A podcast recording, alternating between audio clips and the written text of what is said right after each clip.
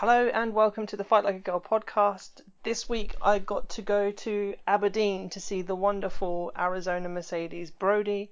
Um, we had some really decent conversations around her uh, recovery from back surgery, how she injured her back, and uh, yeah, pretty much her journey all the way from white belt to, to now black. Um, Arizona, for those of you who don't know, is the UK's latest female black belt. She's based in Aberdeen at uh, MNBJJ, and uh, yeah, I really hope you enjoy the uh, show. The same time. Oh, synchronized. Oh. There's like at least half a second in between them, hopefully. Um, so, yes. Um, Arizona? Arizona Mercedes, Mercedes Brody. Brody. Yep. and your your parents are just really into the dust states and you know capitalism and their Uh, legacy. Probably the opposite, I would say. My mum, uh, mum was a single parent, and uh, she is quite a lefty, I would say. She's quite unusual. Uh, But why Arizona and Mercedes? Is it because she didn't want to give you Mercedes as a first name? She's like, "Mm, she's going to be a stripper. I don't need that stress in my life. well, I mean, to be honest, very often when I say my name is Arizona Mercedes Brody, they're like, oh, that's a stripper name, or, or are you a stripper? no. You should hyphenate it so that they have to say both of them all the time. I like the full thing the whole time, every time.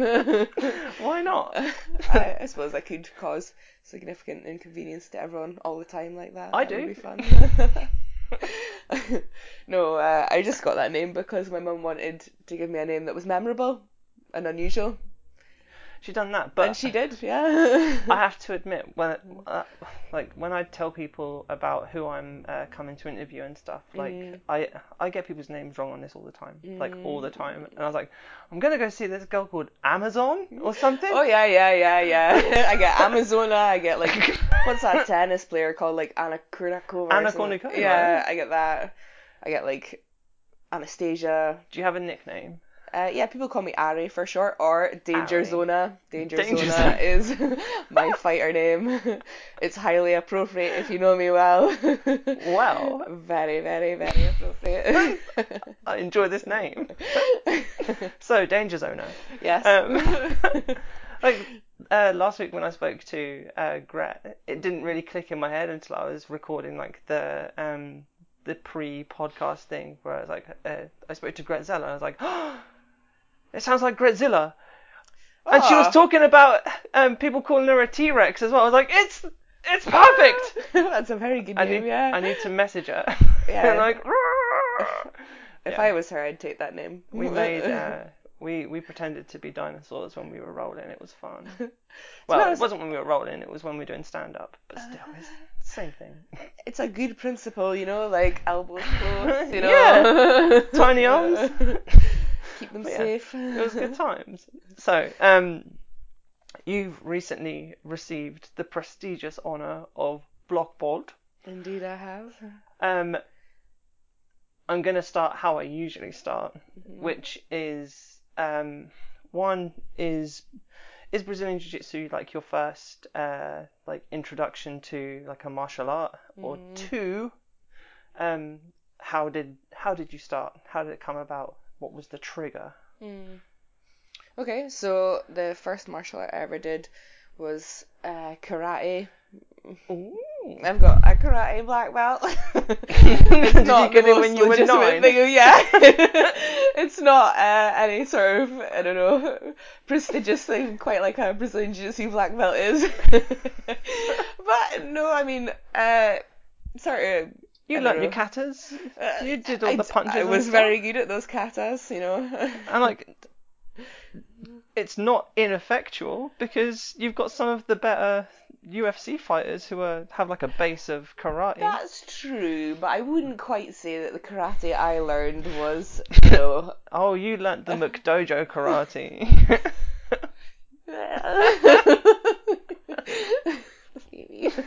Fair enough. yeah, so I did that first for many, many years actually. Because, uh, you know, I like fighting. Me and my brother enjoyed fighting growing up. Our mum fought us. We all fought. The three of us just fought all the time. You are Scottish. Like Yeah, it's yeah. kind of in your blood. Yeah, To be absolutely. combative. Yes. Yes. yeah, so I did karate, um, but then as I got older, I was like, oh, you know, this is, this is, I don't a shit really. So Mm. uh, I thought that I would move on to something else. So I tried, I think I tried Aikido for a while, um, which So you could be like Steven Seagal. exactly for that reason. Did you sharpie on the goatee? I actually did. I did. yeah, uh, but no, Aikido wasn't for me either. To be honest, Mm. it didn't really feel very sort of realistic, you know. And I was I was young, you know. I wanted to do things that were Yeah. that were fun. Young and impressionable. Yeah, yeah, all that stuff. Uh, I would, would I try anything else? Um, no, I don't think I did any other fighting martial art as such. Uh, I got started with Brazilian Jiu Jitsu because my brother, um, he is a boxer, uh, but he took a bit of a step back from boxing when he was younger because uh, he has like a bit of a skin problem he doesn't heal very well. And then he got a cut above his eye in one of his fights and it just kept opening up all the time. So he wanted to do something that wasn't just getting punched in the face, like only all the time. So he was like, oh, maybe I'll try kind of Mm. mixed martial arts, which has got a bit more variety. Um, and so he started going to kind of mixed martial arts classes that was sort of more focused around Brazilian Jiu Jitsu rather than just mixed martial arts. And uh, me and my mum would always go and pick him up from the classes, and I'd see like the last 15 minutes, and I'd be like, holy shit, that looks so cool. I really want to do that. But I was just super scared to get on the mat because, you know, like, it's quite a daunting thing. Yeah. You know, there wasn't really any other females on the mat. You know, I was maybe what, like, I don't know, probably 16 around that time or something. So I was quite, intimidated yeah. by like a, a group of guys. Yeah, and you're quite, I don't know, for me anyway, I was quite kind of like shy about doing something like that, you know. Hmm. So, excuse me. But it like like jiu-jitsu is like super intimate. yeah. So um it's understandable why a lot of women have apprehensions about entering the sport because Mhm, mhm. um either like you might have um intimacy issues like yourself or your partner might not like you Mhm, being that close mhm. to other people or Mhm. like there are so many different aspects to it. It's a weird thing to like, you know, get that up and close with someone that you've never met before, you know. I mean, you kind of take it for granted when you've been training for a while, you know, you're Mm. just like you kind of lose that physical barrier or maybe not lose it I was- altogether, but, but it then- certainly goes down, you know. If I'm honest, I was surprised how quickly I got over that physical Mhm, aspect of it. mhm. like personally I thought it was going to take a little while longer for me to get used to having people like to being in someone's guard or Mm. to having like someone mount me and just lie on top of me and stuff. I Mhm. thought it was always going to be a little bit uncomfortable, but yeah. like it was really confusing when like one day I was like, oh, so this is what happens, and Yeah. that's it. Well, that's the thing. Like, it took me so so long to actually get on the mat. It was my mum that actually like pretty much kind of forced me to do it, because she was she was also super keen to try jiu-jitsu. You know, she was like, "That looks like so much fun. We have to do it." And I was kind of like, I want to, but I'm still too scared." And then eventually she was just kind of like, me your mum and you joined at the same time. "Oh, we did, yeah, yeah." My mum trained for like maybe the first like I don't know four years I trained or something. What? Yeah. That's amazing. Yeah, it is pretty cool actually.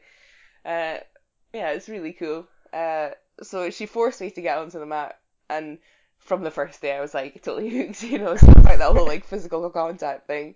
You know, I thought it would be a big deal, but when I was actually on the mat, I was like, oh man, this is amazing. Uh, so yeah, so me and my mum we started training, uh, and that was great because there was a, you know, me and my mum had a a bit of uh, sort of uh, co- competitiveness between us. probably between the three of us, actually, What? like me, my brother, my mom, you know, but probably uh, maybe especially me and my mom. uh, we would often work together, and it would, you know, sometimes there would be, well, you know, not serious arguments, but you know, like uh, Fireworks you know, on yeah, yeah. That's not how you do it. And she was a bit of a dirty fighter as well, I would say. So she knew how to kind of like rub me the wrong way. but it was good because you know if it wasn't for mum, really, I don't know if I would have. Maybe I would have eventually managed to get started, but it certainly would have taken me a lot longer. You know, and it was good to have someone as well in the beginning to kind of like be my training partner and kind of be there with me. You know, Mm. to kind of. I don't know. especially getting through like the initial um like stages like when i started jiu-jitsu i um like the club that i joined in liverpool had like female only classes Oh wow, which was super That's good. very lucky. Yeah. yeah um and like we've started them in uh milton keynes now. Um haley hosts a class uh, every friday evening which is amazing. Um yeah. and it, it's not as daunting and it's a bit oh, I don't know if I, I can say it, but it, it's a bit more it leans more towards fun and it's not as uh, regimented and stuff. Yeah, yeah. I mean, that is definitely one of the things that I would say puts women off is, you know, I mean, things are getting better, but I think training still is quite a macho environment. It is about being tough and it is about, you know, you know, persevering and going hard and, you know, Yeah, pushing yourself and all that kind of stuff. like I don't think it will ever it will ever lose that entirely. No, I think it No. needs an element of it anyway yeah, to I push the sport definitely forward. agree. Definitely agree. But um, I think there does need to be something for the recreational fighter. Yeah, yeah, Like, yeah. it can't yeah. just all be about the com- the competitive uh, mhm, fighters. because everyone's got their own journey with martial arts, not just Yeah. jiu-jitsu, you know, and not everyone is, you know, in it to go To and be win the next world world champion. Yeah. yeah. exactly. But and like, that is doesn't mean that anyone else's journey is any less valid than you know the jiu-jitsu world champion. You know, like literally, it's for you. You know, that's but yeah, that's what jiu-jitsu is. You know. it's um, it's weird. Like it's one of the reasons I I enjoy like being in the sport so much because Mm-hmm. like it just from the outside looking in, it's fascinating. Mm. like you're watching people roll around on the floor and like especially if um you don't understand what's happening. Like i have a few of my friends who don't really do any uh mixed martial arts. Like when you watch like the ufc and stuff with them Mm. and people go to the floor they're like why don't they just stand them up? Why can't why are they on the floor hugging each other and all this? I'm like you don't see what they're doing. Mm. Yeah, like yeah, yeah, yeah, yeah. it's silly. And like I was telling the um the girls that were, were training last night like jiu-jitsu is a game of inches um Mm-hmm. you can't expect to just have something telegraphed like you're literally looking for small openings Mm. Yeah. in everything because if they're not tight they're not doing it properly Yeah, yeah, yeah. Uh huh, uh huh. and um but like yeah it's it's silly silly things I am I'm gonna apologize now because I would just keep talking over you. It's- The conversation. I have an issue. I'd be a bit uncomfortable if it was just like Arizona presents Arizona. well, tough. That's what it's going to be from now on. I'm just going to make you talk the whole time. So, um, did you start when you were 16 then, Uh, or was it like a little now? while after? Uh, I'm 26 now, and I've been training for eight or nine years, so I must have been 17. 17, yeah. Yeah. Good times. Good Yeah. times. So, when you started, did you like? You obviously said you enjoyed it. Like as soon as you picked it up, was it? yeah, yeah. Um, did you do what I did and get a little obsessed and go like, I'm just going to do it six nights a week? Oh yeah. I went like, you know, as hard as I could straight away. People say that like I'm quite good for the amount of time that I've been training, but that's because I literally just like, you know, when I found out how much I loved it, I Mm. just ever since then, apart from my terrible injuries and all that sort of stuff that kept me off the mat, Mm. for the time that I have been able to train, I've just trained like just all the fucking time. You know? Flat Like, out. I just can't get enough. Literally, I can't. I train so much. It's all I do. So, take me through a, a day in the life then. Like, how how many classes are run? How many do you attend? Mm. So uh, the club that I train at does uh, mostly evening classes, um, although there are a couple of morning classes. So I'll be at virtually. I mean, I'm at the gym seven days a week. Uh, All right, rub it in. I'm sorry, I just love jiu-jitsu. well, fighting in general. Fighting in general. Just exercise in general. Uh, I just I really can't get enough. When you conflate exercise and fighting, uh, it's just who I am. but yeah, no, I mean, like I, I do like running. I, you know, I train with my friends. I, you know, do climbing. I do like circus stuff. I just what circus stuff do you do? I do like handstands and splits and you know I can't really put like a label on it because I just like think to myself, can I do that? You know, like I'll look at like a pole or something and I'll be like, what would happen if I tried to stand on that on one leg and like I don't know wrap the other leg around my head and then I'm like, well, and then you went to the hospital. it. well, you know, actually, my worst injuries have been from really like you know Mundane benign things, Yeah, yeah. exactly. You know, for example, the serious back surgery that I had was the result of carrying heavy luggage. You know, As you do. Not you know fighting guys who are like you know 150 kilos of like pure muscle or something. You know, literally carrying heavy luggage. Which was then obviously made worse by training on it afterwards, but you know. Well, who doesn't train on a bad back? Like, I'm pretty sure that's one of the injuries that people get, and they're just like, I'm, I'm sure it'll sort itself out. Well, that's the thing, you know, like I did take a wee rest to start with, but I was like, it was just carrying luggage. You know, it can't be that bad. Yeah. but, But it was it's that bad. it's more a case of the stick that broke the camel's back. yeah, yeah. Like- What? Who's this? I'm not expecting anyone, so I'll just have to leave it. Oh, fair enough. Um, but yeah, like back injuries aren't fun at all. Like, Mm. oh no, no, no. so was that? I'm assuming that wasn't the first serious injury you received whilst training. No, I had a quite a bad knee injury. Um, I can't even remember that how that happened because it feels like so long ago now.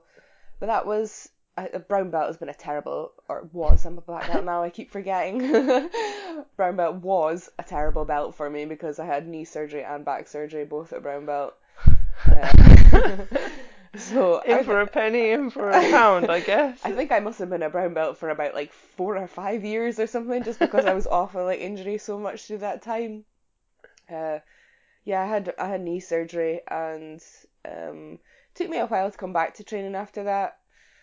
Longer than it should have, to be honest. Mm. Uh, you know, like I obviously love love love love jiu-jitsu, but I think that after knee surgery, you know, I was off for so long and I felt quite kind of like demoralized by being off for so Yeah. long. I found it quite hard to get back, to be honest.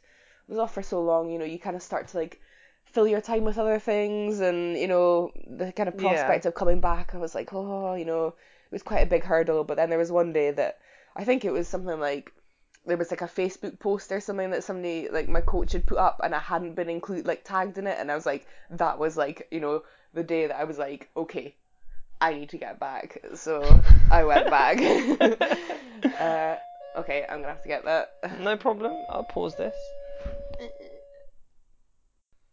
Hey, we're back.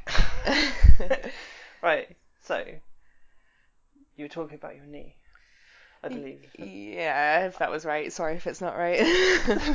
Sorry, listeners. It's fine. It's fine. No one listens to this anyway. I'll listen. yeah, okay, so knee surgery. So it took me a while to get back Mm. uh, because, you know, I kind of.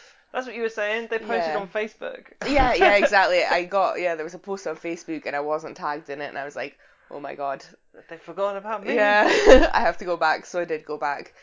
And then uh, it definitely took me a while to kind of get back in the swing of things.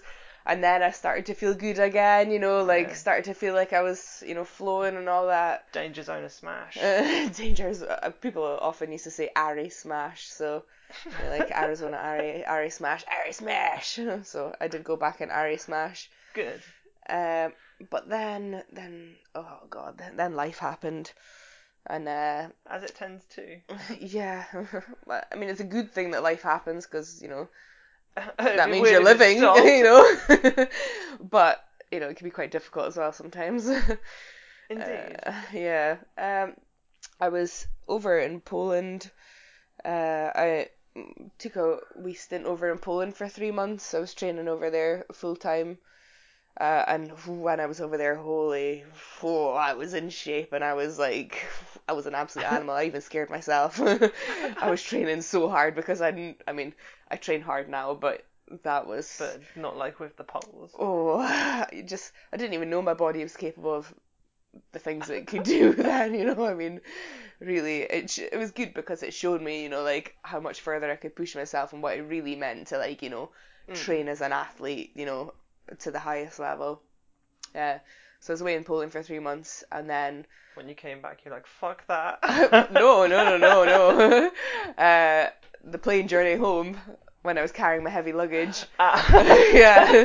So on the plane journey home, carrying very heavy luggage, I put my back out. I slipped a disc in my back, uh, which was just. I mean, at the time, I didn't really take it seriously because it Mm. was just uh, So did you still have good like mobility and stuff on it with the so like the disc did just uh, pop out a little bit? It wasn't a Mm. case of someone just going and there you go, like popping it back in. Yeah, so what what happened was um so I slipped the disc uh carrying that luggage that day. Uh, and then I took a wee break afterwards because I was like obviously my back's quite sore. Mm. But then I started to feel okay-ish, you know.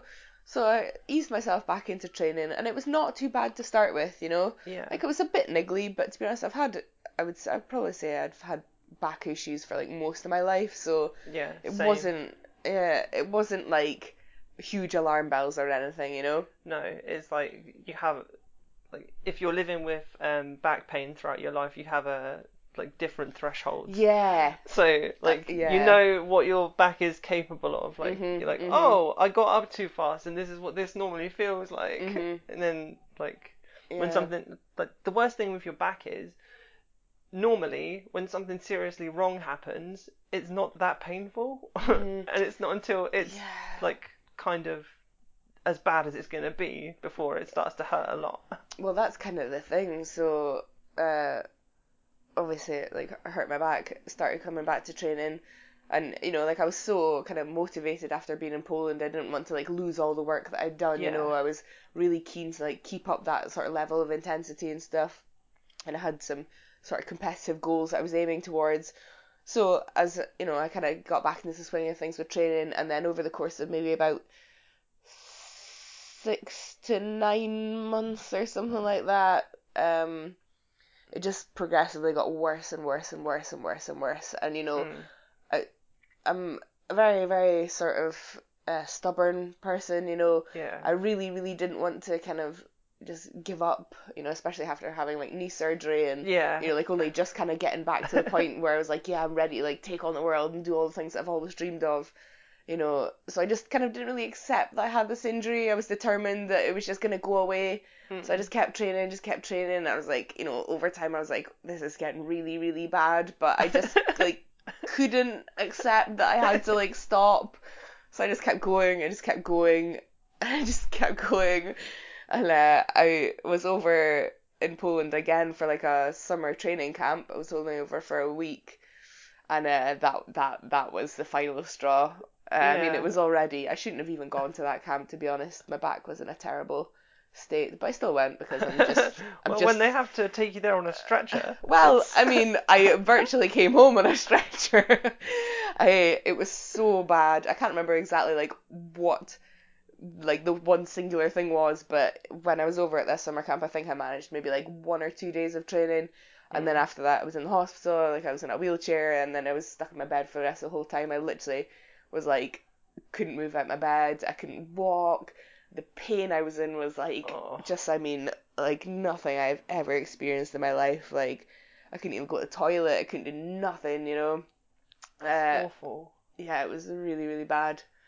Uh, so then after that, uh, came back to the UK and started, you know, kind of taking the whole thing a lot more seriously. uh, got involved with the doctors and all that kind of stuff. And then uh, I got an MRI scan, and it turns out that the slip disc had calcified on the outside of my spine, Mm. and uh, it was really, really like it, the MRI scan. The um, surgeon or consultant said, you know, I was expecting it to be bad, but I didn't realize it was going to be that bad when he saw my scan, and it was so so bad that uh, the calcification, like when he showed me it on the scan, the calcification was literally like, I mean, like, uh, like a millimeter away from my bladder and bowel nerve. So the slightest, like, I mean, the tiniest further injury, and I would have been like completely incontinent. You know, just, I mean, that it was, it was really, really, really serious, and I'm That would have been incredibly. super fun though. I don't know if it would have been fun. What? I mean, Who doesn't want to live in tenor? You never have to get up to go to the toilet again. That's true. I mean, Think I, of all you could get done. I suppose you know a lesson in life is how you sort of you know the perspective that you put on things. So had my life gone that way, then I would be glad to speak to you and have you spin it that way. That would make me feel better. See, my issue is I catastrophize everything. So um, I always go to the worst case scenario. Like when um, I trapped my sciatic nerve last year, um, after about three days of it being like the worst it's ever going to be, I was like, so this is my life now. I have to figure out how I'm going to live with this and how I'm going to train with this like ridiculous nerve in my leg. and then like, actually, a, f- a few days ago, I um.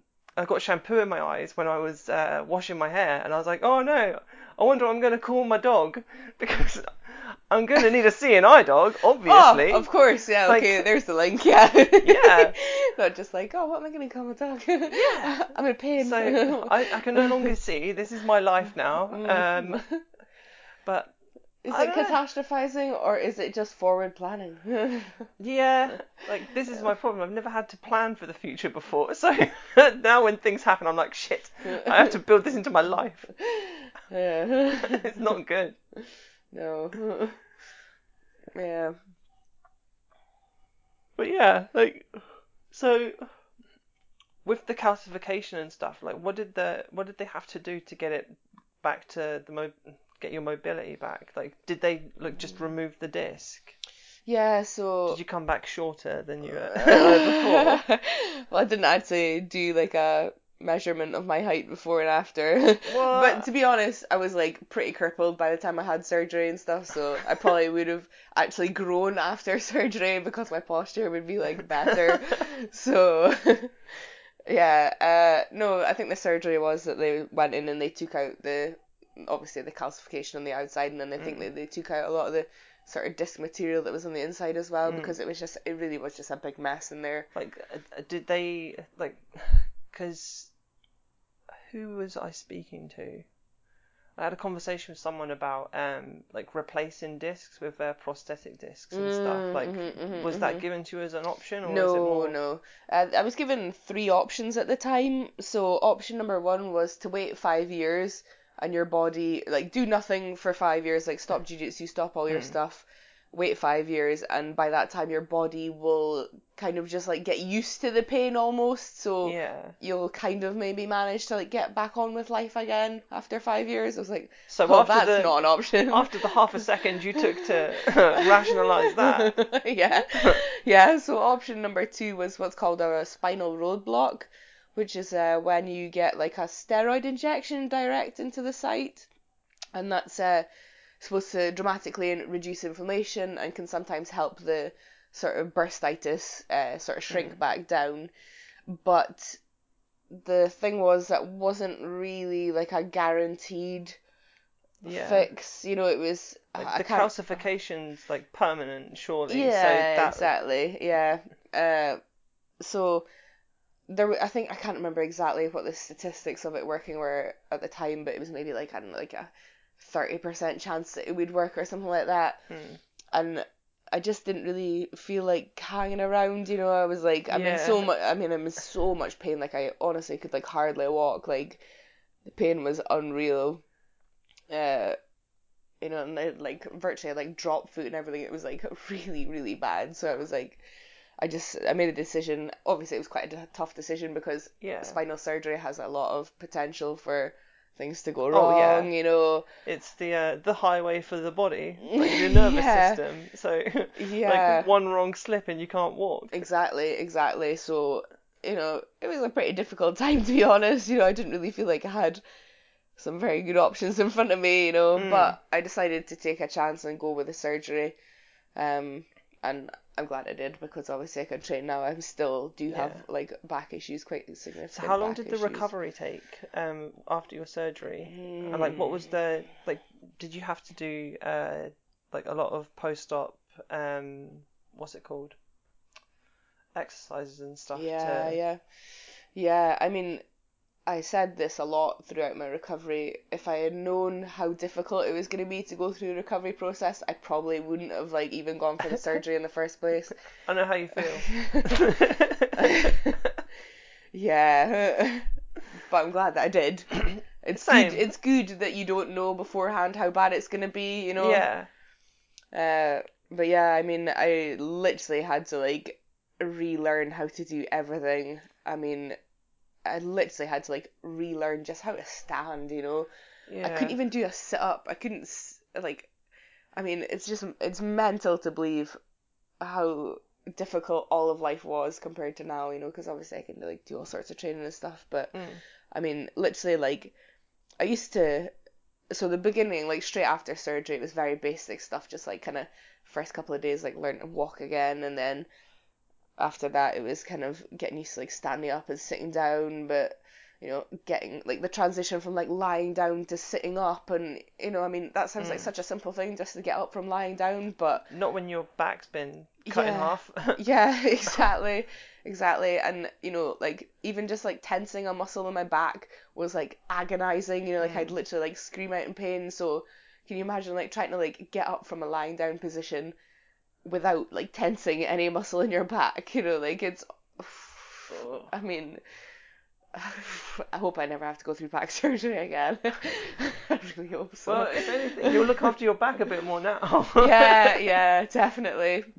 Uh, yeah, I mean, I had to relearn how to do absolutely everything, and you know, I just and it's it's good. It's it is good because it means that I've learned so much more about my body. Like I'm much more yeah. in connection with everything. I'm very You're more aware of it. yeah, Mm. I'm I understand what it takes to like have a healthy body and what it feels like to have a healthy body and I have so much more respect for my body now as well. a bit more. Yeah, I mean, like sometimes, you know, I get a bit down, I'm like, oh, like why don't I have this? Or not like materialistically, but I'm kinda like, oh, why am I not where I want to be or whatever? And I'm like, yeah, Arizona. Remember that time when you used to like walk at like old grannies, uh, look at old grannies walking in the street and be jealous of them because they could walk better than you could. Like, you know, come on, reality check. Did they give you a Zimmer frame?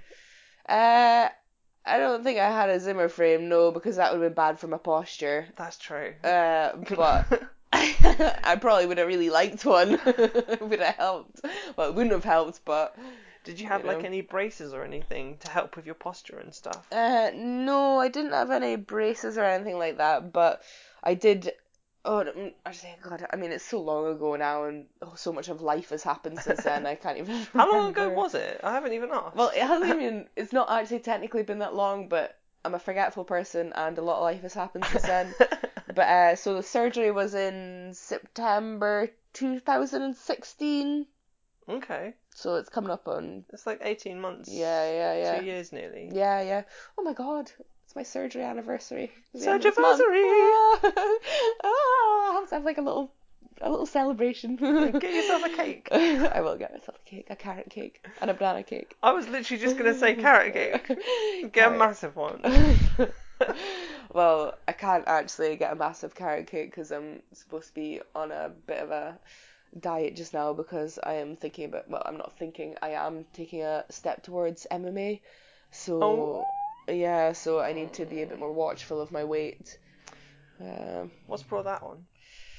You just want to um, pun- get punched in the face. well, I want to punch more than be punched.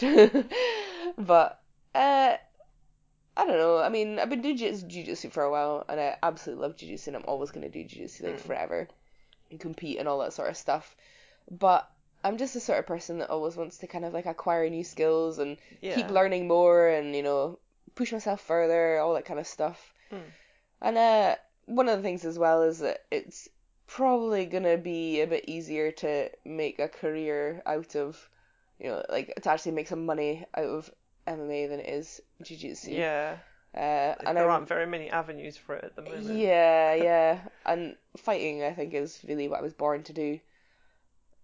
If you believe in that kind of thing, you know, whether or not I Yeah. actually have just made it what I want to do. Well, you, you're born born do into a you know. hyper-competitive family, apparently, and Well, yeah, so everyone yeah. was super stoked on beating each other up. Especially yeah, your mum. Yeah. My mum, I would say, is probably like the most vicious. I bet she couldn't wait to choke you. She's like a legitimate reason oh to yeah, choke these yeah, motherfuckers. yeah, absolutely. And she's got such bony elbows and stuff as well. You know, she was not afraid to like take those in. You know. Haley's been showing me some of that stuff. Like, um, Mm.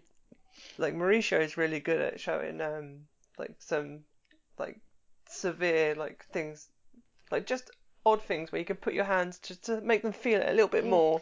Oh, Dig your dig your elbows into their spine. Oh yeah, yeah. I mean, I fully believe in like pain compliance in jiu-jitsu. You know, that is a part of jiu-jitsu. It's a contact sport. You know, Yeah, it is. It's good times. Um,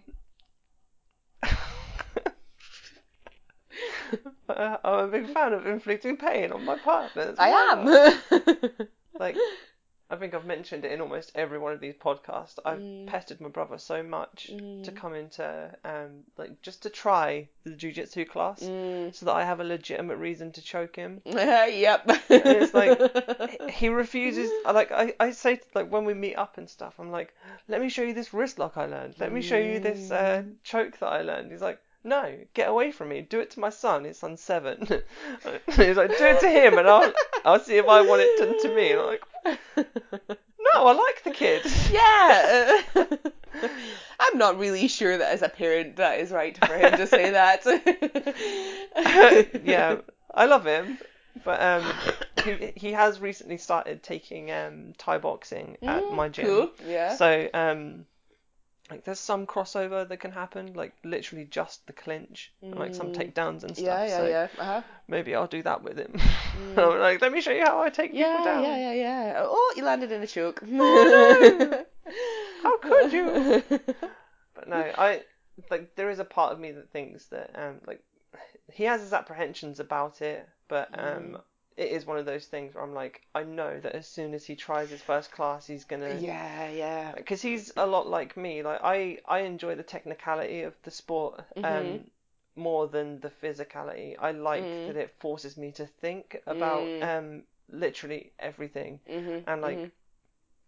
um a lot like yourself um for me one of the most liberating things that jiu-jitsu's done is allowed me to appreciate my body for what it can do not for how it looks and Mm. Yeah, yeah, like yeah. that's uh for me that's a very important distinction it's one Mhm. of the reasons that it gave me so much confidence when I started Mhm. because like I wasn't in a great place when I started so Mm. like allowing uh, myself to separate like the two was uh, extremely beneficial for me because when I started to focus on my jiu-jitsu Mhm. it meant that I was wasn't looking at my body for everything that I hated about it. It was Mm. uh, the things that I had available to me in order to apply the Mm. techniques. Mhm. and, like, Mhm. I was speaking to um, the girls that I was training with last night about um, how everybody's jujitsu's different. Like Mhm. one of the best things about the sport is everybody knows all of the same moves, but Mm. everybody's body works in a different way. Yeah, yeah, So yeah. it's always interesting to see how Mm-hmm. people pick up on certain things, Mhm. and like that's that's just it's so fun. I, I love it so much. yep, me too. That's why kind of everyone who uh, is involved with jiu-jitsu, you know, kind of just joins up to the jiu-jitsu cult, you know. Yeah, gush Everyone join, it. you Oh know, my it's so amazing. Like- But I, I totally get you about the whole body thing, you know, like I'm I'm like a bigger girl myself, you know, and Mm. you know, probably before I would compare myself to skinnier girls, be like, oh, why can't I be like that? But nowadays, being a bigger girl is a great thing because I'm Yeah. like, you know what, like that makes me strong. you know, like I can create like savage pressure on people. You know, like And I have to admit, like, Your arms are amazing. Oh, It's like- cheers. You're like Harry a- Smash. You're like the 89 Hulk Hogan. it's like yes. you need to record like a, a video bite, like call someone out and just like, what are you gonna do when the 24 inch pythons run wild on you? Like, you know you need it in your life. I think that's a great idea. You need to dress up in your Hulkamania style. call someone out, they dress up as Randy Savage, and then boom. I think that this is great promotional material. It is. It is. I think I'm gonna make that my next event. it's gonna like um the last Kleos, Dan and like the guys who run it, their like the um the theme was uh WWE Mm. and I was so gutted because it's like the first time I haven't been able to compete at Kleos. Um, it's Mhm. like one of my favorite competitions, Mm. and like um, there are people like fighting in singlets and stuff because it was a Uh, competition. yeah, yeah. I was like, the one time I get to dress up like Macho Man Randy Savage and I can't do it. That's not fair. That's disappointing. It is, it is. But Dan like came dressed as like the Ultimate Warrior, and it was literally one of the best things I've ever witnessed. Amazing. well, I mean, you know, backed by popular demand, you can do it a second time, you know. Yeah, why not? And and Halloween's coming up as well, you know. Exactly. Maybe you just turn up at training dressed up, you know. Yeah, now all he needs is like a ridiculous coke habit, and then boom. Well, you know. well, actually, no. Know, don't know what people do behind closed doors. Everyone in the WWE was on coke in the 80s. It's obvious from, from the promotional materials. I love it. But um, have you seen Dan's Ninja Warrior um audition tape? no, I haven't. Because that's amazing. Is it? I'll show you it later.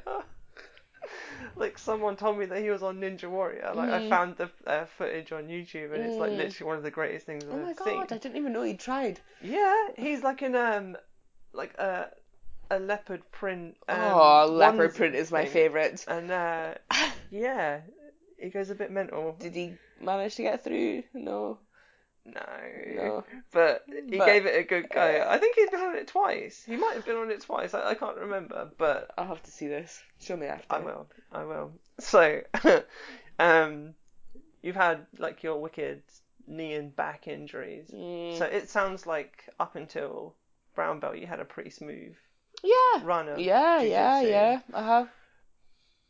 So, um, like, have you competed throughout your career in jiu-jitsu, or is it like did that come later, or is it something that you started? Like, No, no, I competed since the beginning. I think my first ever competition was like a month and a half after I started. love it. Uh, and it was one of those. I remember I was like messaging one of my friends on Messenger, and it was like I don't know, like five minutes to midnight, and the registration closing was like midnight, and I was like, oh my god, should I do it? Should I not? And then I was like, okay, I've done it. And we were like, oh my god, Oh my what are we doing? You know, it was so dramatic. and uh, I'm so random. I probably did say that then because that word was so in fashion then. uh, yeah. But my first competition didn't actually go that well. Like it went no bad, but uh, I did get a judo thrown by like some judo black belt, love it. and I I don't think I even At knew how. white belt. Yeah, back. Well, this is the thing when I fir- when I was competing, the scene in Scotland was like tiny. Yeah, so You you, know, would have been mixed. So belts. it was literally just like any female in one division, regardless of experience, you know. fun. well, I mean, I got some good experiences out of it, you know. yeah, you get some interesting matchups. Mm, yeah, yeah, yeah. Like Uh, at Kleos, they mix uh, all of the coloured belts together for the females, um, Alright, uh-huh. which is is good because Mm. like it meant like I've got to fight uh, up at purple a couple of times, Ooh. so it's nice to see like the disparity in Mm, um mhm. like technique and movement Aye, and it's really cool to like actually com- it's one thing to like spar against a higher belt, but to actually compete against a higher belt is Mm. something else, and it's Yeah. quite an experience. I did that when I was I fought one of the World Pro Trials. I was a purple belt, and I fought against a brown belt from Poland called Karolina Zawodnik or something like that. and uh, it was the first time I'd ever ever com- competed against a higher belt, and I mean it wasn't like my best competition, because uh, I did that whole thing, you know, where you just kind of overthink it and you overthink it so much that you don't actually do anything, you know, you're just kind of like, "Ugh," you know. but still, it was really really good to actually like fight against a higher belt and be like, Mm. oh. So that's what I need to, you know, that's where I need to be. That's what I need to, that's what I need to be like, you know. Yeah, it, like it, like it is super interesting just to feel the difference in pressure, to feel the Mm, difference mhm. in uh, movement and stuff, and like um, I roll with Haley a lot at the gym, and we have some good rucks, but like ninety percent of the time, I'm almost positive that she's just playing with me. She's just like, oh no, oh no, you've caught me, you've caught me, oh no. like occasionally I'll catch something and I'll be like, she wasn't expecting this, and then uh, I'll be able to move forward from that. But then every other time, I think she's just like giving things a try and then moving things out. So when I got to actually fight purple belts at competition, mhm, it was mhm. nice to have them like smash Mm. the shit out of me. I was like, oh, so this is where Haley's at. Okay, right, excellent. This is what I need to work towards. this is one of this this is one of the things that I just absolutely love about jiu-jitsu like you know like obsessively just really really love is you know in jiu-jitsu when you fight against someone who's better than you sometimes like maybe that person like beats you by like smashing the shit out of you but like really like when you fight against a higher belt you know and they beat you just through like beauty and like you know smooth like tricky moves and just like Mm. little like you know like like you get swept and it's not even like you got swept because you just got like pushed over by like the force of a hundred fucking like horses or something you actually just get swept as though like the tiniest like piece of wind just Mm. like you know whipped you over because it's just like so you know It's like you're back in training and you're drilling the the the um the sweep, and then it's literally just like there's nothing I could have done to stop this Yeah, as you're yeah. rolling over. yeah. It's it just i mean every time something like that happens it just it just blows my mind and it just makes me go like shit this is why i love jiu-jitsu you know? Like nothing that like i love like I love wrestling. I'm i mean all martial arts i think have you know yeah, this they all have a place. yeah uh-huh but jiu-jitsu is just like What do you think's more important in jiu-jitsu, judo or wrestling? Oh, well, I mean, if you're speaking about jujitsu strictly like in the gi, then I would probably say judo. But if you're speaking about jujitsu more broadly, in terms of like you know, it's kind of nogi and if you're gonna have a rounded jiu-jitsu game, you were Mhm. gonna compete. If you were Mm, gonna like smash the competition circuit mhm, in mhm. like everything, which one? I would probably say judo Mm. because in wrestling, you know, you're kind of taught not really to like be on your back, whereas that's a big part of like jujitsu. Mm. But my personal preference preference out of judo and wrestling is wrestling because I love how athletic it is and Mm. fast and dynamic and powerful and you've got to really commit when you do something Yeah. in wrestling. But like the only counter I would say to that is Mm. like whilst wrestlers are taught to like keep off their back, well, judo they're taught to keep off the back as well because they give up their back yeah, a lot. yeah, yeah, yeah. Yeah, that's true. I'd say that's very true. Mm, I don't know. I mean, I think undeniably, like the gi in judo is a big part of it. You know. Yeah. I mean, that's a massive part. Uh, you know, hard to say because you get a lot of wrestlers who come in who are like fierce as fuck. You know, Yeah. like. And that in itself, like athleticism, although like obviously technique is better than athleticism, Mm. athleticism does still make a big difference if you go fighting against somebody who's like just you know like very very fit very fast hard fighter you know no matter how technical you are you're still going to really struggle you know Yeah. So but then again a lot of judo fighters as well are really tough and you know Mm. hard and you know move quickly and you know i don't know Like personally, I haven't had a lot of experience between the two. I've got a lot of experience of being thrown by judo people. hmm hmm Um, I haven't had as much experience with wrestlers, but the Mm. experience I have had, um, with wrestlers, they, it's not a matter of um, like with judo, it's more like throws that go straight to the ground. hmm hmm But with wrestling, they, like you can just be broken down like piece by mm. piece. Yeah, yeah, so yeah. Uh-huh. if they attack, like you'll either be on their back or something. They'll get up and like go into a table mm. and then walk their things back and stuff, and then mm-hmm, they'll mm-hmm. escape. Or if you're trying to do the same thing, they'll like take an arm mm. away, they'll take a leg away, and then they start mm-hmm, locking things up. Um, but yeah, like, but like as you say, they both have their benefits. It's just Absolutely, yeah. it's just interesting to see what people think. Mhm.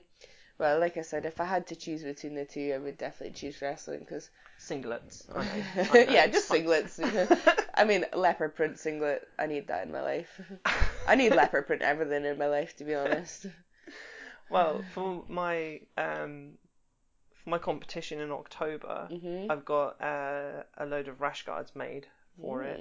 So we'll be Ah, you've made like you're getting them made. Yeah, Ooh. I'll show you them when we finish. Ooh. They're very nice. I like them very much. Um, but yeah, we've got them. Um, I wanted.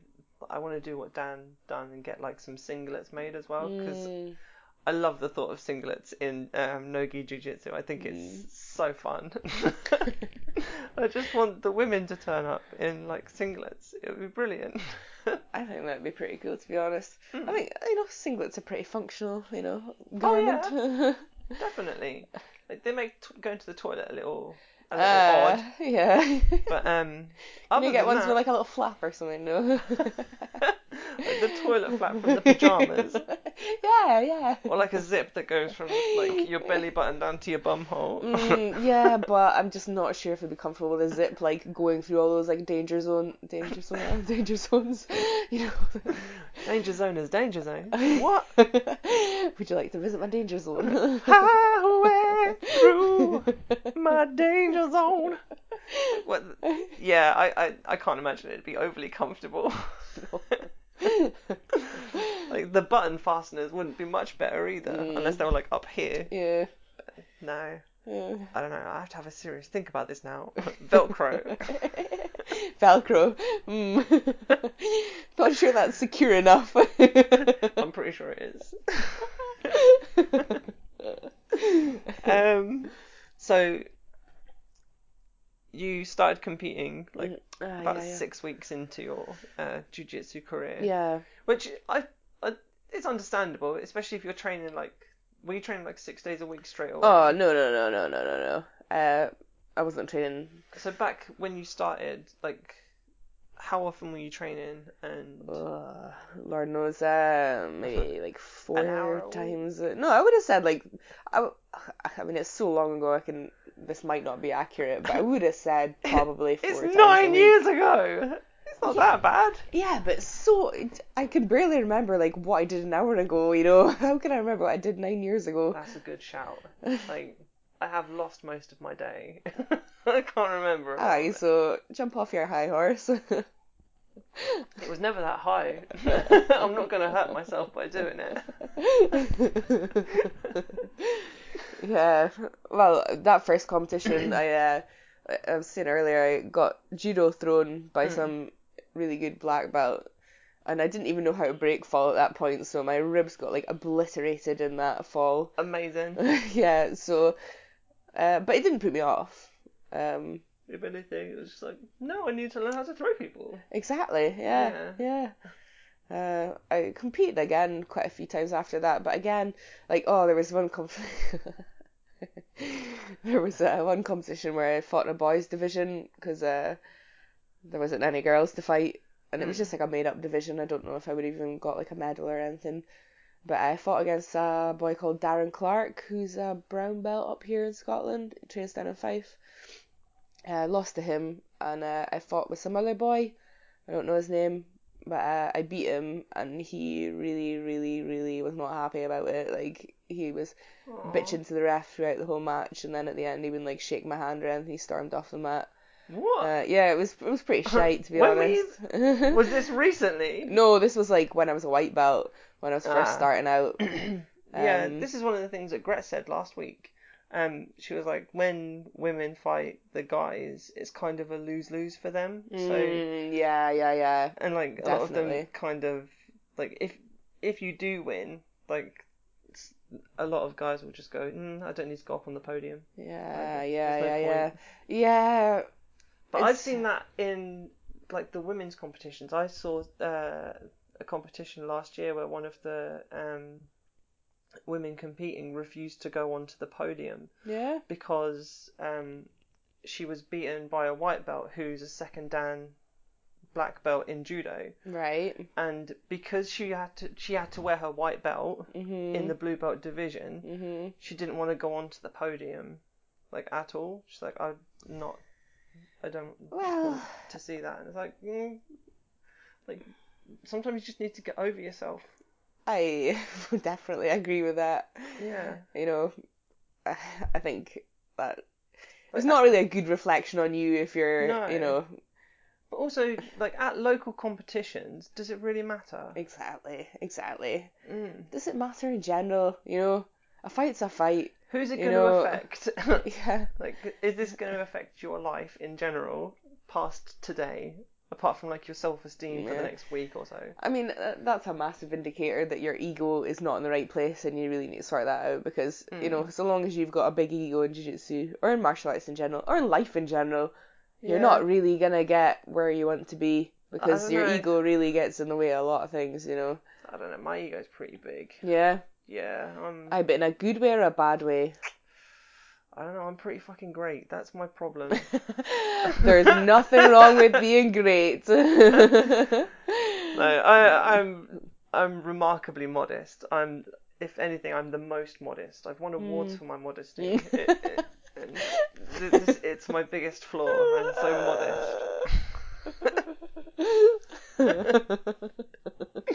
But no, I, I, I wholeheartedly understand. I get what you're saying. Like, um, like I had this conversation with Helen. Um, we were talking about ego in Mm. jiu-jitsu a little bit, Mm. and she said uh, they've got signs in uh, the combat base where they Mm. have uh, like one sign that says "Leave your ego at the door as you go in," but then as you go through the door, it says "Or bring it with you." Everyone else does. Like- um, yeah. yeah. so um like ego definitely has a place in jiu-jitsu Mm. but um it's definitely something that needs to be kept in check Yeah, yeah. I'm not saying you have to be some like a Zen master who's like, oh, you know, nothing affects me or whatever, because I mean that's probably pretty unrealistic for like the majority of the po- population. But I think it's important to recognize when your ego is actually like working against, you. Yeah. and when you're hurting other people as well. You know. yeah like that's my biggest issue with an ego Mhm. um i like my the biggest thing for me in competition like i don't like hurting people at the best of times Mhm. which is i'm probably in the wrong sport for but um like if i like because my finishes are um joint locks Mhm. Mhm. uh, rather than chokes. Like I prefer Mm-hmm. them. Like I am super careful when I put them on, and like Mm. even at competition, I'd like put everything on super slow and Mm. then move it up and everything. I don't rank, rank. Don't just smash things on and Mm. like get things like that because like you have to have like a certain degree of respect for your opponent. Like not only have they um like taken the time out of their life to come and compete in this competition Mhm, because they wanted mhm. to do this thing, but um, if you're disrespectful, you're going to end up with no one to train with or who wants to fight you. Yeah, yeah, yeah. I mean, as much as this is an individual sport, you're not going to get anywhere unless you've got people to train with, you know, Tr- whether that's training partners or competitors, you know. Yeah, Uh, uh, you know, I mean, I think when you sign up for a competition, you're signing up for the fact that you may get hurt. You know, I think that's, Mm. you know, that's part of the package when you sign up to compete. You know, because competing is different from sparring. But at the same time, I also wouldn't, you know, intentionally go out of my way to, you know, like Paul Harris style, like hold on a submission after the tap or whatever. You know, like that's that's not okay. But at the same time, you know, like I also think that it's important to remember that jiu-jitsu is a fighting sport. You know, Mm. and it is about you know fighting, yeah. and it's of course it's Fighting al- will always have an ego attached to it. yeah, yeah, like, definitely. um, for the longest time, I was like, don't keep track of wins and losses. Yeah, Like, yeah. But you do it subconsciously anyway. It's Mm. just like, um, who is it? Like one of my nephews, uh, like they had to play. Uh, I think it was football at school, Mhm. but um, they weren't keeping score. I was like, well, Mm. you're not, but they are. Mm, yeah, yeah, yeah, yeah, yeah. Aye, so what they they weren't, and that was supposed to. Yeah. It, what was the reason for that? Well, I don't know because it doesn't really teach them anything apart from Yeah. running around with a ball. Yeah. Is tiring. I get the whole, you know, like you should be rewarded for putting in any effort, that Mm. kind of thing. You know, like Well, just this is- trying is... worth something, and it is. But there does have to still be a winner and a loser. You know. Like, this is one of my um my issues with the current climate um Mhm. because um everybody seems to be looking for um oh what is it equity over equality Mhm. I What do you mean by that? so uh, the way people have tended to progress like uh, previously is you have outliers in society who either think a different way or they um, excel in certain areas of study and because they excel they are given access to uh, more uh, things to allow them to excel further Mhm. Mhm. um, what's happening like so it's more apparent in our current school system um, Mhm. so now um, you have like mixed ability classes so Mhm. if you have uh, a 30 students in your class Mhm. you're likely going to have about five who excel Mhm. uh, five or ten who are um, like poor and then you have like the middle Mhm.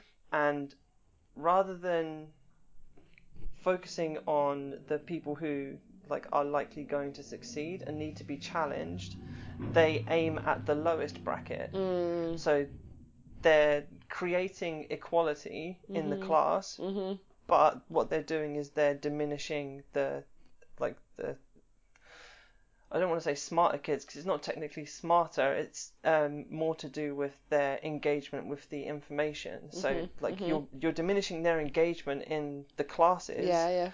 at the expense of um, focusing that attention on people Yeah, who yeah. don't want to learn. Uh huh. Uh huh. Uh huh. So you're you're bringing the goalposts more closely in line, sure, but you're doing it in the wrong way. You should Mm. be trying to push people to excel rather than trying Mhm. to bring people down. Yeah, I do agree that. I I agree. Yes. It's just very difficult in the Mm. current climate to do something like that. Like Mm. we had like there's been a bit of a backlash in culture recently where um like I don't know if you're a part of this generation. Um you say you're 27, Twenty six. 26. So um when I was growing up, I was what's known as a latchkey kid All right. kind of um where like all my parents worked all the time and it was pretty much I was raised by my brothers and sisters. Yeah. I yeah. had other Mhm. um friends who like just literally had run of the house and Mhm. you have people like that who have now grown up and they're starting their own families and they Mhm. don't want that for their children so they Yeah, want them yeah. to be protected a little bit more because there Mhm. was like we were given too much freedom if Yeah, yeah, anything yeah, because yeah, all it would have taken is one person to go oh would you like some sweets of course i want some sweets Mm. i'm 10 years old like obviously but um now there's like a the culture's kind of gone too far the other way where everything's Mm. overprotective Uh huh. um, yeah. like I remember cycling to school every day, and it was like a three mile cycle from Mm. where I lived to thing. And this is when I was in year. We did it from like year one. It's like six years old. Me, my. There's a whole load of us. We're like Roman Catholics. There's nine of us all together, and when, when everyone was at the same school, it was like a proper convoy. Yeah. but um, like that would never happen now. Well, I say never. Like it's less likely yeah, to yeah, happen yeah. now. because Do you think that we live in a more dangerous world now, though? Yes. Um, information is power, and everybody has the world at their fingertips. Mm. So it's very easy to get information about individuals, like things like um, Snapchat, Facebook, and Instagram. Anything where you can take a photo, you're giving people your information. Mm. And like, um, I work in insurance, and one of the things that we uh, have been investigating, uh, we're looking at tools to, um, what is it? You skim uh, Facebook, Instagram, and Snapchat and Twitter, and then Mhm. you look for um, fraudulent uh, activity within that. So if someone's got a Mm. claim on their policy, um, and they say, "Oh, this, this, this, and this happened on the um, the the report that they filed," and then we check their Facebook right. profile, and they go, "Oh, I'm gonna get this from my insurance company," um, which Mm. has happened numerous times. Yeah. People blag about it on Facebook. Their Mm. profile isn't private, Mm. and then we get give them a call and say, "We've stopped your check." Because we found this on Facebook, Mm. and then all it takes is a screen grab, and we can deny everything. How do you feel about that? Do you think it's okay that as a company you're, you know, I mean, fair enough that information is being put out publicly, Yeah, but at the same time, you know, there's um like I, I, I understand that there's a moral ambiguity there, mm. but like the way I see it, if I have nothing to hide, I have nothing to fear. Mm. So if I post material that I'm not comfortable with, Mm. then it's my fault for posting it. yeah, Like um admittedly, not everybody knows that like actually with the um what's it called that uh the hack thing that happened last year from the Mhm. Facebook mm-hmm, um, mm-hmm, thing. Mm-hmm. like that kind of alerted people to um what's it called like the information and stuff that's being passed around by like the larger companies now so Mhm. i think people are a bit more aware of the information and like more and more people take steps to kind of protect their information Mm-hmm. and the um, recent gdpr act that Mm. was um, put in place Yeah, me. um, means that you can't just automatically um, include things now. Like people Mhm. literally have to press a button to be included on uh, things, and they have to opt in rather than opt out. Mm-hmm. So that's very beneficial. But you still have like it doesn't really matter because you're going to be denied access to services if you don't opt in. Yeah, that's yeah, absolutely.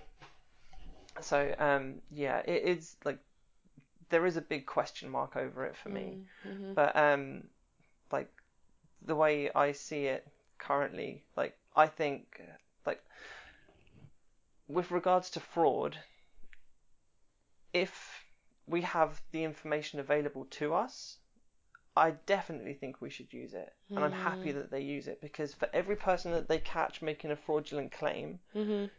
that um, that claim is then put back into the pot, which means that everybody's premium can be reduced. Mm. So it's not about like there is a certain amount of profit that's made by an insurance company through premiums, but at the same time, um, a lot of people don't really understand that every time they make a claim, that claim comes out of a pool of money, and then that pool of money is then assessed at the, like, it's constantly being assessed. So um, the insurance insurance rates go up monthly Mm-hmm. at the moment, but like they're like I told you earlier on, like it's about 15 years behind technologically. Yeah, yeah. So um, if at the moment, if we want to change a rate for a single policy, not a policy for a scheme that's out in the market, it's like a six-week lead-in time. So if we Hmm. change it now, it will go live in October. mm-hmm. No, November, like the beginning of November. Okay.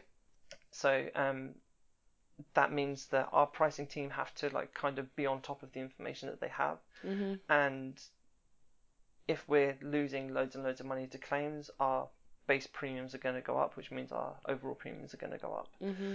Um, and yeah, it's see when it comes to fraud, I'm happy for them to just, yep, no, sorry, taking this. Like there's also a part in in most insurance policies there is uh, something in there that says if you make a fraudulent transaction against like if you make a fraudulent claim against your policy we reserve the right to uh, retain all premiums that we've received and Oh. basically cancel the policy Mm. from its inception so you weren't Mm. covered at all Ooh.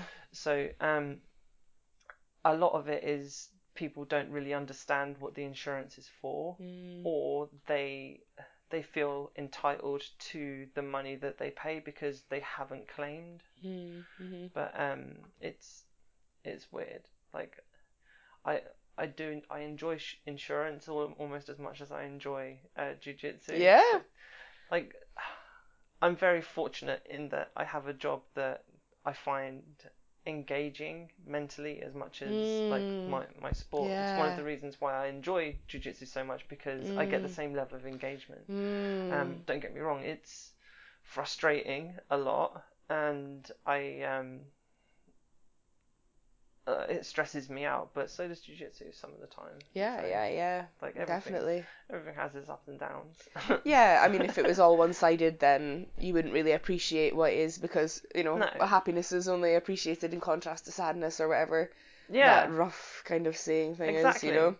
This like I, I had this conversation with my friend the other day. Like I firmly believe that um, happiness is always going to be like the equal opposite of what you've experienced sadness wise. Mm-hmm. So, like, if you've never really gone through any hardship in your life, it's very difficult to be happy because Oh, yeah, yeah, Like- yeah.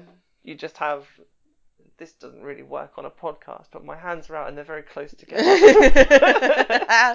yeah. but if you've had like hardships and you've really been tested as a person and your sadness levels are like Mhm. in the mega minus, it just Mm. means that when something good does happen, you appreciate it a lot more and you feel a lot happier. literally like what we were saying about back surgery earlier, you know, Yeah. like on a bad day, I'm able to sit and look back and be like, oh, remember when you couldn't walk Arizona? And then I'm like, okay, yeah, okay, I'm gonna be happy right now, you know, I don't need to wallow in whatever, you know. Just wallow in self pity for a bit. Well, I mean, everyone's allowed. My friend coined this term. She calls it hippo time, which is time when you just allow yourself to just like Be you know, just yeah, just just be sad for a while and just let yourself have that time. But you know, you can't let it go on forever. As long as you're not a hungry, hungry hippo and you're not shouting, "Give me your marbles" to people. yeah, well, that could be fun. That Why not? Could, to be honest, that could be a thing that would be a happy thing. You know, make you laugh. You know, yeah. it might get you put in a mental asylum, but I don't know. Why not? Give me your marbles. You've lost your marbles. Give me all your marbles. What? Um. So what have we talked about? We've talked about competing. We've talked about your uh, surgeries. We've talked about your enjoyment in the sport because Mm. you fucking love it. I do. I fucking love jujitsu. fucking love I it. fucking love it. I just love all fighting. So um, I asked this question to everyone. Like, Mhm. Obviously, you started um in the sport, uh, like when it was kind of in its infancy in this Mm, country, anyway. mhm. So how how do you feel about um? mm, How do I want to phrase this? Like you've got to watch the sport grow, so Mhm. you get to watch the engagement with um the the female community grow as well. Like Mhm. how have you felt watching that grow like around you and is there anything that you've done to kind of push it forward or wanted to do to kind of progress it a little more than it was Mhm. Uh, I. I'm just biased, I guess, but every time I meet a female who's kind of coming into training or thinking about it, I'm just all over it like a rash because you know, I just I know how uh, life changing. This is like the cult coming out here, but I know how life changing jiu-jitsu can be. You know, in terms of your confidence, your Mm. how you think about yourself. You know, how you think in general, your ability to problem solve and all that sort of stuff. It really gives you like almost like a purpose in life. You know, kind of. yeah Uh, I just think that jiu-jitsu is such a great thing for women especially, you know, like we don't really in our culture, I wouldn't say that women are really sort of like pu- pushed into sport and exercise isn't really a thing that like Mm. is sort of encouraged as much for women. And I think that's a real shame because we've got so much that we can bring to the table, especially in jiu-jitsu, like you know, our sort of natural attributes as women can actually make us really exceptional fighters, you know. So, uh, I love, love, love, love seeing that there are so many women who train now and that that's growing all the time. I mean, that really just makes my heart sing. Uh, I I would like to do more like on a grand scale, you know, like just get every woman in the world to start training jiu-jitsu. I would love to do that. I'm only one person. But no, every every woman that I do come into contact with, like direct person to person, I just I give them my everything, you know, like I really I go above and beyond to, you know, support them in every way I possibly can to make their you know, to make it easier for them to stay with it, Mm. you know, to encourage them to keep coming back. You know, because I know how difficult it was for me. If it wasn't for my mum, for example, in the beginning, you know, I don't know if I would have managed to stick it out, you know. Who knows? You can't really say Yeah. because, you know, it's just guessing, but it does really, really help to have like a companion to just kind of be your, like almost like a mentor, like a supporter or something, you know, just someone who's got your back. So every every girl that I come into contact with who's even thinking about training or does maybe take like one class or something, they just get like Arizona 100%, you know, like whatever you need, I'm here, you know. I'm just gonna watch over you the whole time. Yeah. I mean, I don't want to like you know sort of like hang over them like a black cloud or something, but but I do you know I I do always make it very very clear that I will do whatever I can, you know, Yeah. really really do whatever I can, whether that's just like being a pal or whether it's like you know give them like a sick little technique that's gonna fuck all the boys up or whatever, you know. I'm gonna show you this wrist lock that they're not allowed to do for a little while. Yeah, yeah, yeah, yeah, yeah. But I know jiu-jitsu. Jiu-jitsu is such a good thing. Mm. Such a good thing. It's such a mental martial art. I don't mean like mental, like oh it's mental. I mean like you know like mental in your brain. You know it really is like a thinking martial art. Yeah. It's it just. I, th- I think I saw a thing. I think it was like Joe Rogan said it or something. It was like, you know, in jiu-jitsu you see like the best guys a lot of the best guys are all like nerds and geeks and stuff like Yeah. that you know and that's really like that says a lot about jiu-jitsu you know it really attracts people who are smart or people who want to engage their brain Mm. you know and for that reason i think jiu-jitsu is really amazing and that's why i think as well that girls can be so good at it because we i Mm. think we have that brain that is capable of Yeah. you know, feeling and, you know, like sort of lateral thinking and creativity. Not that guys can't do that either, but I, I know, like, as a woman and meeting other women, that we do have a.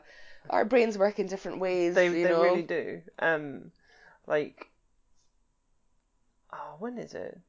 Like, uh, girls and young women tend to excel more at school. I know Mhm. that much. Like, at least in the uh, early formative years. hmm Um, and then like the um, the progression kind of evens out like uh, back end of secondary school and stuff. hmm But with women, like because you're, Ah, I don't even know how to phrase it. Like you have more empathy for one another. You talk Yep. more. Yeah, yeah, you're yeah. um, Yeah. you're just like you're more engaged with one another on a personal level. Mhm. Like I know, um, like especially like personally when I was growing up, there were a lot of kind of blockers in my relationship with my male friends. Mhm. Um, and like I want to talk to people, Mm-hmm. but uh, we were talking about this before. I I put blockers in place myself so that I didn't let people see my feelings, Uh-huh. and that's kind of how like men are raised. Mm. But um, there is kind of a mentality to be like harder, better, faster, stronger when it comes to Mhm. guys, and like there is like it's not as prevalent now. I think I think Mhm.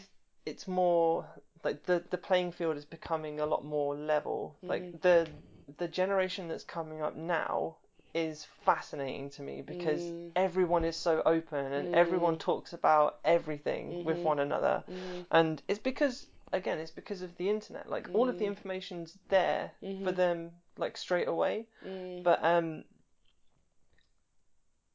ah, yeah what was my point I do this a lot I do it all the time. It's fine. Well, there was one thing that I was gonna say is about that like harder, faster, better, stronger thing. yeah You know, uh, had a really interesting conversation with my mum recently um, about that whole idea of, you know, like, kind of this sort of idea that, you know, in order to get things in life, you've got to push harder and, you know, like, work, you know, like, kill yourself more and suffer more and Mm. struggle harder and all that kind of stuff. And I don't think that's necessarily right. No. Um, I do, you do definitely have to work You work, have to work hard. deserve the things that you want. You know, you've got to put in the work. You can't just want to be a jiu-jitsu world champion, for example, and then just Mm. have it happen. You know. But like, I, I I agree to a certain extent. Yeah, I agree to a certain extent. But what I would say is, um, I I encourage people to work smarter rather than Mm, work harder mhm, mhm, because when you're working smarter, you're engaging Mm. um everything that's going to help, and you're you're removing as much of the negative equity from the um from what you're mhm, trying to achieve mm, um, just by stopping. So like rather than attacking it head on straight Mm, away and mm. then progressing at a steady rate, mm, you take a chunk of time at the beginning mhm, and plan out what you want, mm, and then you can progress a lot faster because Mm. of it, because you know what the goals are, you know how to achieve it a bit better rather Mhm. than just blindly plodding into something. Yeah, yeah, yeah. Mhm. But um, yeah. But like, it's not to say that smashing hasn't got anyone anywhere because it obviously has. Yeah, like that's for why we sure, have the for sure. Olympics. Uh-huh. And Uh huh. but then like again, at some point they have to have a trainer step in and say, "This is how you're gonna train now." Yeah, yeah, yeah. And like nutrition, that plays a massive part in it. And like. This is how I know I'll never be a world class athlete because I enjoy chocolate too much and Mm. pizza. Like, there's no way that I can. Well, I can't just indulge once every now and then. Like, my issue is. honestly, like I disagree. I think that you literally can do anything that you want to do, and you don't have to follow the norm of like what is already the you know this is a template to become a world champion. No chocolate, no overindulgence, whatever.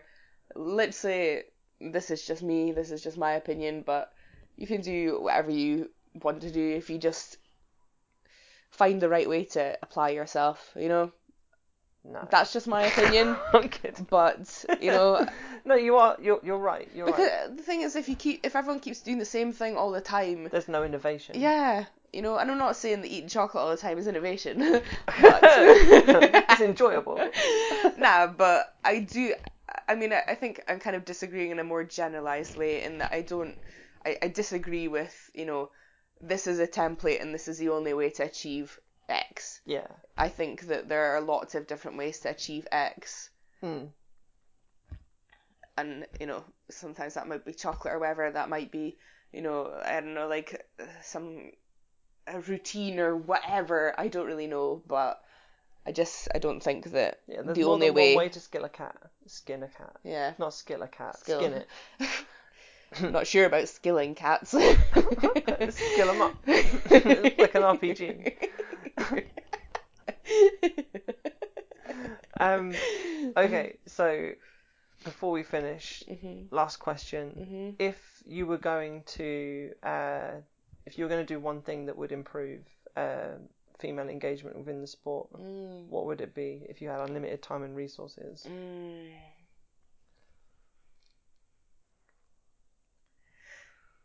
I think. Well, maybe this will kind of answer the question. So I run beginners classes at the weekends at the moment, and uh, one thing that I have found when kind of inducting women to jiu-jitsu is that they're maybe this is general maybe this is generalization but this is what I've learned from my experience. So maybe my experience is limited but it's my opinion. I think that women need a bit more of an induction than men because there's you know for example like a lot of women that come in are kind of like scared to even do like a forward roll and stuff like that you know Yeah. whereas guys kind of not They so throw much themselves into it. yeah um and i think that the whole again like just as women we're not really like we're not really like physical in the same way that men are and i think that that's a thing that kind of needs to be addressed in the beginning it takes a bit longer to kind of and not all girls you know like No. me for example like just kind of growing up in like kind of like an environment where we're always fighting all the time it wasn't such a big deal to just jump straight in. But for a lot of girls out there, you know, it's it's not like that, you know, and it is a big deal to even just do a mm. forward roll or whatever, you know. for that. Like I, I 100% agree. Like some mm-hmm. more time needs to be taken for those things, but mm-hmm. that's where um like the cerebral aspect comes in because I find for a lot of women it's not just a case of um oh I can't do that. It's more a case of why am I doing that? Uh-huh. Yeah, So yeah, you- yeah, yeah. Um, if you take the time to explain, this is what we do when we like. If you're thrown, this is a safe way to break for, and this is what we train uh, at the beginning of every class. The same with like uh, shrimping or the technical stand up. If you explain why you're doing those movements, they're more likely to uh, engage with the movement and kind of Yeah, pick it up. And like, Yeah. you still have the same. Um, difficulties with the coordination, like especially with like the technical stand up. I like it's very rare that someone comes in and goes, "I've got it straight away." Yeah, yeah, like yeah. as soon as you say opposite hand and foot, they're like the same. yeah. But um, yeah, I, I wholeheartedly agree. Um, it like I think with women in general, you just have to know why a lot more. Mhm, It's mhm. like I you don't want to you don't want to invest in something that's um stupid Yeah, yeah, yeah. I think I think this probably applies across the board. This speaking about me specifically, but you know, you may wish to say this about other women too, but my brain needs to be engaged in something for me to want to do it. yeah You know, I can't just be you know, just doing it because I'm supposed to or whatever. My brain Yeah. has got to be involved. So Well, i have epiphanies like that all the time where Mhm. like especially at work where i'm doing like something where i'm just like why am i doing this no one's gonna see it Mm. no one really asks me for this stuff and like um that's when like you innovate processes because you're like fuck that. Fuck doing that same thing over and over again for no Mm, reason. mm, like either automate it or do something else. Like you work around it. Mhm. but yeah i, I again I, I wholeheartedly agree. Like women are just i think women are more um time focused Mhm. like you there's more pressure on women especially younger Sure, women about yeah. Mhm. like you've only got this much time and like Mhm. especially if like you're pressured into um being a mother or something from a Mm. young age like i Mhm. know that there are still certain cultures where you're like you're you're a baby farm that's Yeah, that's your yeah, job yeah, yeah, yeah, um yeah. but it's just something that women tend to be a lot more conscious of Mhm, mhm. um like with men like life's a laugh really Well, I mean, they have their own issues, you oh, know. definitely Definitely, I wouldn't ever say that you know they've got easy. no It's just different, you know. it is very different. But yeah. Well, thank you very much for letting me come and speak to you. It's been super awesome. Now, Thank you so much for having me. now I'm gonna um go get smashed by you. I said earlier I was gonna tap you, bitch. I'm gonna tap you. Why? I didn't know that I'd hurt you so much. I can't even remember why I said I would do that, but it's gonna happen. Okay. Right. oh, right. Well, thank you very much. And Thank you. um, yeah, do it again, definitely, because like, despite the eight-hour drive up here, oh, it was nine hours after the breaks, but even with that, um, I'm still like super stoked to be here. Ace, it was lovely talking to you. Right, okay. Uh... And that's it. I really hope you've enjoyed the podcast. Um, just so that you all mega aware, uh, the Fight Like a Girl competition is in pretty much four weeks' time, uh, the 14th of October. So be sure to register for that as soon as you can. Uh, the URL link is uh, fightlikeagirl.one. Um, there should still be a discount code associated to it for uh, the podcast, which I think is POD CST. And that should give you 15% off the entry. Um, if not, please message me and get in touch, and I'll send you the actual code. Um, but yeah, other than that, um, I've got another one of these coming out in the next couple of days with the wonderful Christiana Theodoli. Um, so yeah, I really hope you like this one and hope you enjoy the next.